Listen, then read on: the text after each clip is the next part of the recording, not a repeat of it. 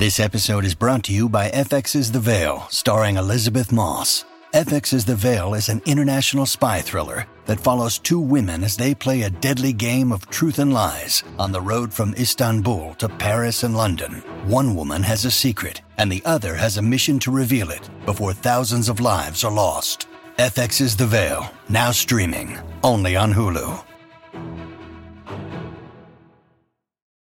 When you need mealtime inspiration, it's worth shopping Kroger, where you'll find over 30,000 mouthwatering choices that excite your inner foodie. And no matter what tasty choice you make, you'll enjoy our everyday low prices, plus extra ways to save, like digital coupons worth over $600 each week. You can also save up to $1 off per gallon at the pump with fuel points. More savings and more inspiring flavors make shopping Kroger worth it every time. Kroger, fresh for everyone. Fuel restrictions apply. Welcome to the New Books Network. Welcome to New Books in Women's History, a podcast channel on the New Books Network. I'm your host, Jane Semeka, professor of history at Brookdale Community College. Today, we'll be discussing a new book by Kristin Waters titled Maria W. Stewart and the Roots of Black Political Thought, published by University of Mississippi Press.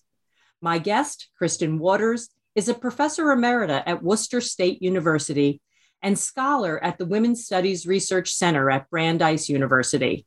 She is also the author of the book Women and Men Political Theorists Enlightened Conversations and co editor of Black Women's Intellectual Traditions Speaking Their Minds, which received the Letitia Woods Brown Award from the Association of Black Women Historians and was named to the list of 50 recommended reads on Black feminism. Dr. Waters, welcome to the show. Thank you so much, Jane, and to the New Books Network uh, for the opportunity to raise, raise awareness of a much neglected and important figure in history. And thanks to the University Press of Mississippi for publishing the book. How did you come to write about Maria W. Stewart? Okay, my long-standing relationship with Maria W. Stewart. Let's see. Uh, well, as an undergraduate graduate student, I managed to land three academic degrees, having learned almost nothing about women in history, the arts, philosophy, society, and so on. That's 10 years of academic training. After that, thanks to the women's studies movement, I became intensely interested in the lives of accomplished women and also, um, you know, of of women in our everyday lives. This brought me to a book, Maria W. Stewart, the first Black woman political theorist, edited by Marilyn Richardson, a book about an African American woman who wrote important essays on Black civil rights, women's rights uh, in the 1830s. I was shocked and I devoured that book. And I've been writing about Stewart ever since. She appears in all three of my published books, but this new one focuses directly on, uh, on Maria Stewart. Throughout the book, you use the term epistemicide. Can you tell us how this term is important to your thesis? Sure. Um, epistemicide, uh, like homicide, is uh, about deliberately obliterating or murdering something. In this case, knowledge. Knowledge from the Greek word episteme in um, intellectual recovery work, once you begin to realize the degree to which work by women, African Americans, and other marginalized groups has been disappeared, it occurs to you that this isn't accidental. It's deliberate uh, because these stories don't fit into the story that people in power want to tell. Uh, when Stewart's essays were ignored for for decades. You know, she she actually republished them in 1879, saying the work was suppressed for 46 years, and then uh, they were suppressed for another hundred years. That's epistemicide. That's murdering knowledge in order to maintain the myth that Black women hadn't written anything important. My thesis is not just the, uh, is it not just Stewart, but you know, millions of Americans have been working for abolition since the beginning of slavery, and that hundreds of thousands have been writing and preaching about abolition. Um, all that activism and intellectual history has been deliberately suppressed. Note that um, epistemic violence is ongoing today when you know 48 states have introduced or passed legislation to prohibit teaching about racism in public schools. That's happening today. We are still suppressing knowledge of racism by for example censoring critical race theory. Uh, the 1619 project um, toni morrison's novels and and you know so much more. That's epistemicide oh yeah that's, that's it's so important. And and Mar- maria w. Stewart writes her own brief summary of her life. And i want to just read a quote from it here. Quote i was born in hartford connecticut in 1803 was left an orphan at five years of age was bound out in a clergyman's family had the seeds of piety and virtue early sown in my mind, but was deprived of the advantages of education, though my soul thirsted for knowledge. Left them at 15 years of age. Attended Sabbath schools until I was 20. In 1826, was married to James W. Stewart, was left a widow in 1829, was as I humbly hope and trust, brought to the knowledge of the truth as it is in Jesus in 1830. In 1831, made a public profession of my faith in Christ. End quote.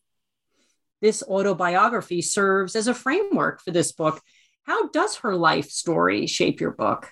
Well, Jane, thank you for reading that. Um, isn't that a beautifully encapsulated little biographical piece that that she's written? She she tells so much in that little paragraph. Um, I tell Maria Stewart's story in the context of African American lives and lives and activism from the earliest days until about 1835, although it resonates certainly for today. Uh, it involves telling about the origins of the slave trade, um, investigating Stewart's parents' lives as enslaved people in Greenwich, Connecticut, exploring the harsh realities of domestic labor, and then fleshing out the influential movements in Boston. Uh, for example, um, there was a prominent Black Masonic movement in the late 1700s that's still going strong today, but that was an activist movement. There was the formation of the Massachusetts uh, General Colored Association. There was the Black Baptist movement that was very powerful. Um, there were newspapers like Freedom's Journal. Uh, so I tell the whole sort of cultural milieu of um, Maria Stewart's time in, in Boston and in other places in her life. It also means telling about how she was cheated out of a significant inheritance by unscrupulous whites, leaving her destitute and in poverty for the rest of her life when her husband, in fact, had been quite a wealthy shipping merchant. That leads to my next question. Maria W. Stewart was an indentured servant, but she becomes a writer and a lecturer. Can you explain how she becomes an important voice in the fight for freedom and equality? Well, you know, Maria W. Stewart was a brilliant thinker and writer uh, f- from the beginning. Um, she's fiercely critical of the lack of education that she received as a child, but like so many other luminaries, think of uh, Frederick Douglass. Uh, and I was also thinking since the, the passing recently of Sidney Poitier. And he tells the story about being a dishwasher as a, as a teenager and not learning how to read, not knowing how to read, and, and a waiter taking, you know, pity on him and teaching him at, you know, a relatively late age how to, how to read. So preventing people from reading is so important. She scratched out an education um, and became an avid reader and thinker and writer.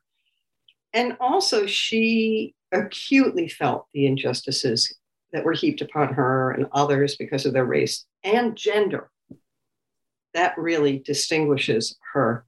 So, timing is everything. She landed in Boston at a peak of Black civil rights activism, fighting for freedom and equality, and she found her voice there. You make interesting points about the impact of Christianity and the Enlightenment on Stewart's view on race, politics, and gender. Can you tell us about the importance of religion and Enlightenment in her life and philosophy? Well, Stewart was a deeply religious person, and she was made more so by the many hardships she faced. Uh, she was well versed in the Bible, um, and uh, she used the stories from the Bible Jeremiah, Deborah, Israel, the, and the Egyptians uh, to, to educate her readers and her listeners. Her faith gave her strength to fearlessly speak uh, what we today call truth to power because it removed her fear of death. That's really important for Stewart. And it allowed her to speak publicly at a time when women were not supposed to do so. And she fused this with the kind of Enlightenment philosophy that was in the air at the time. Stewart was influenced by several people, such as her husband, as well as David Walker and William Lloyd Garrison. How did they shape her views on Black liberation and freedom? Yeah, that's so interesting. Um, I don't know, you know, how much uh, your listeners will know this, but um, one of the most famous abolitionist tracts of the 19th century is David Walker's. He wrote in 19 in 1829, excuse me, 1829, an appeal to the colored citizens of the world, and he argued for global racial liberation. 1829. This was 20 years before Marx and Engels wrote the Communist Manifesto. Of course, Marx uh, was addressing class liberation, and Walker was addressing race liberation, but certainly there's an affinity there. Uh, so um, Walker attacked slavery, white supremacy, roadblocks to education, um, and the hypocritical forms of Christianity that were used to institutionalize the cruelest forms of, sla- of racism um, slavery. He and Stewart were friends. Um, and his writing, um, you know, as she might say, set her on fire to write and speak about uh, freedom and equality. Uh, I can also address uh, from your question, um, her husband was a tremendous influence. He was a merchant sailor, later a seaman in the War of 1812, and he sailed the globe he was in the South Pacific. He'd been to Chile, North Africa. He knew all about the Haitian Revolution, which was, of course, the only successful slave revolt in history. And he was in a position to demonstrate to Maria Stewart that the idea of natural superiority of white people, which of course was the kind of law of the land in the US, that it was just a lie.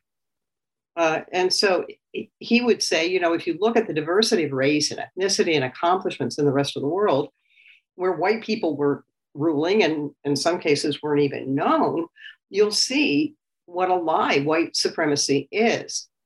So, oh, and then just one more thing to your question. Um, of course, William Lloyd Garrison was her publisher, so that was tremendously influential, um, having somebody willing to publish her work. Yeah, one of the many excellent points in this book is when you discuss the origins of abolitionism. You draw the origins to the Revolutionary War. Can you talk a bit about Black revolutionary liberalism? Uh, sure, I'd be happy to. Um, so, in the Revolutionary War period, everyone in the colonies was talking, reading, and writing about the revolutionary liberalism of John Locke, Thomas Jefferson, Thomas Paine, the theory of rights, freedom, democracy, all those ideas that underwrote the Revolutionary War. The Declaration of Independence was printed in newspapers and it was read aloud from the balconies of public buildings to crowds of people. And this included African Americans, many of whom fought for the colonies in the war, hoping to gain their freedom. So when the war ended uh, and the US Constitution was ratified, instead of abolishing slavery, um, as those uh, Black veterans and many others had hoped, that founding document institutionalized slavery in the very first article with the Three Fifths Compromise, depriving rights to those who were enslaved and handing power to the slaveholding states. It's really um, just so, so distressing when people talk about, oh, the Constitution this, a Constitution that. You know, we need to read these documents. We need to understand what they say. Uh, so, you know, African Americans, including Maria Stewart, denounced this hypocrisy and they created what I would call a fully consistent Enlightenment philosophy, granting rights and freedoms to all men. Would it be okay if I read a little quote from her? Please. Okay, she writes, I wish I could do this in her voice. She writes, um, All the nations of the earth are crying out for liberty and equality. Away, away with tyranny and oppression. Shall Afric's sons be silent any longer? This is the land of freedom. The press is at liberty. We claim our rights. So um, this, this is Black revolutionary liberalism, a political theory that calls baloney on the colonists talk of being enslaved by the British because of unfair taxation and representation, while at the same time truly enslaving millions of human beings. And that's really still going on, isn't it? It's still going on. It's absolutely still going on. I mean, uh, you know, you think of what's happening in the Congress about voting rights and state after state about voting rights and redistricting and deliberately disenfranchising African Americans. It's really a travesty. It's really, um, you know, it's heartbreaking and it's unjust. It is, and it's it's so great because this book really connects the past to the present in that way, in, in a very profound way.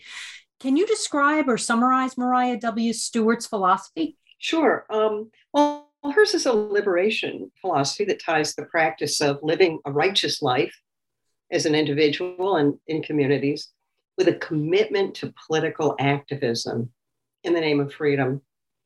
It's tied to what some contemporary philosophers, particularly Leonard Harris, uh, calls insurrectionist ethics. And that's a movement that holds that there's actually a duty to fight back when full humanity is, is denied to entire groups of people. Uh, for example, as in um, incarceration in the US today, it's not really about individual wrongs, rather, it's about social systems that work to shrink instead of promote human flourishing, the flourishing of every human being. I am particularly interested in the history of women's rights and Black women's activism. This book addresses both of these women's history themes, and I'm embarrassed to say that I didn't know about the role that Maria W. Stewart played in women's history. What advice do you have for other professors who want to include her in their courses? Oh, sure. Thank you for that question. Um, I mean, Stewart's a founding sister of Black feminist theory. Um, she's, you know, a founder of Black intellectual thought in in the United States, and she should not be neglected any longer by teachers at all levels of education. She provides these searing gender critiques 15 years before the 1848 Seneca Falls Women's Rights Convention and that's typically taken to mark the beginning of the women's movement in the US. Um, we need to look prior to that. Everyone from scholars to school children uh, knows about the women's suffrage movement, but very few have heard of Maria W. Stewart. She asks in her writing, why shouldn't women be ministers, intellectuals, public speakers, employed in business? Why shouldn't uh, all Black people be allowed to have an education at the highest levels? What kind of society, she asks, is structured to rob women and girls of their sexual virtue, um, which is a nice way of uh, putting what was going on. Why don't we know about, for example, the accomplishments of Black people historically and across the the globe, including women. Her essays are very accessible to undergraduates and high school students and casual reader. Um, I'd recommend her 1832 Franklin Hall lecture, which is sometimes called Why Sit Ye Here and Die, or her 1833 Masonic Hall lecture on African rights and liberty. And for college students and the average general reader, of course, I'd recommend my book. That's terrific. Yeah, my and my favorite Maria W. Stewart quote from your book is quote, "Oh woman, woman, your example is powerful. Your influence is great." I love that. I want it on a T-shirt. I, I, really. Uh, can you explain the context of that quote? Okay, we'll have to get those printed up. um, yeah, I mean, um, Stewart's call to woman here is um, a precursor of the Black Women's Club movement of the 1890s and the 1900s that reaches even today into the Black sororities movement that boosted people like Vice President Kamala Harris. Um, her words resonate with those of Anna Julia Cooper, who in the 1890s wrote, um, Only the Black woman can say when and where I enter in the quiet, undisputed dignity of my womanhood without violence and without suing for special patronage. Then and there, the whole race enters with me. This famous quote acknowledges the many important roles that women have in working toward um, liberation and, um, equality. The book takes an intersectional approach. Uh, can you talk about how Stewart is one of the first intersectional feminist writers? Sure. And I have I've written papers over the years saying, you know what, we need to go back to Maria Stewart. This doesn't start in um, uh, you know, the 1980s or 90s with Kimberlé Crenshaw, although I give her a ton of credit. Um, yeah, she's acutely aware of gender oppression. And as a Black woman, she understands the horrors of racism. And as a former domestic servant, she's, she's very keenly aware of how class functions uh, to keep people uneducated and exhausted from excessive, excess, excessive labor. That's the definition of intersectional, an awareness of the way race and class and gender function together to oppress people.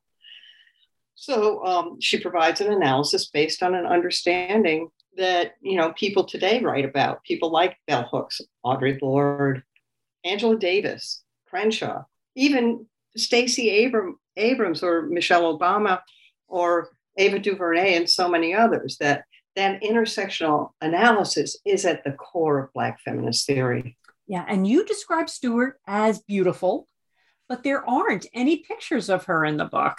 I looked. I kept looking okay. to say, "Am I going to see her on the next page?" I kept wanting to see that. You know, like there's some kind of yearning for that. I know there are not always images of figures from the 1800s, particularly of people that aren't really famous, but she lives until 1879. Were you able to find any pictures of her? Oh, how I wish I had a photograph of Maria W. Stewart. Um, you know, uh, uh, and by the way, she is described, you know, not just by me, but by people who know her as being a beautiful young woman. Um, I'd love to see a picture.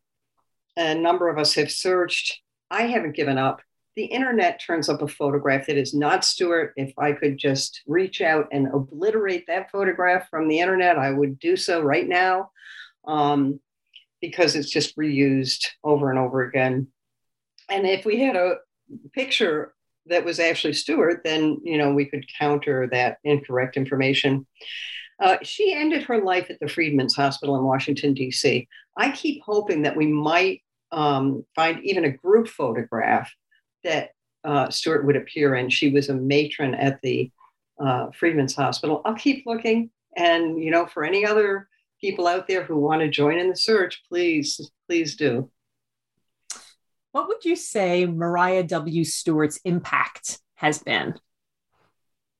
Well, you know, she did not have a lot of impact immediately after she wrote, and for uh, for many many years, and even more than a century. But um, since the late 20th century, people have really been paying attention to her. Um, and I think it's greater today than ever, and I think it's growing.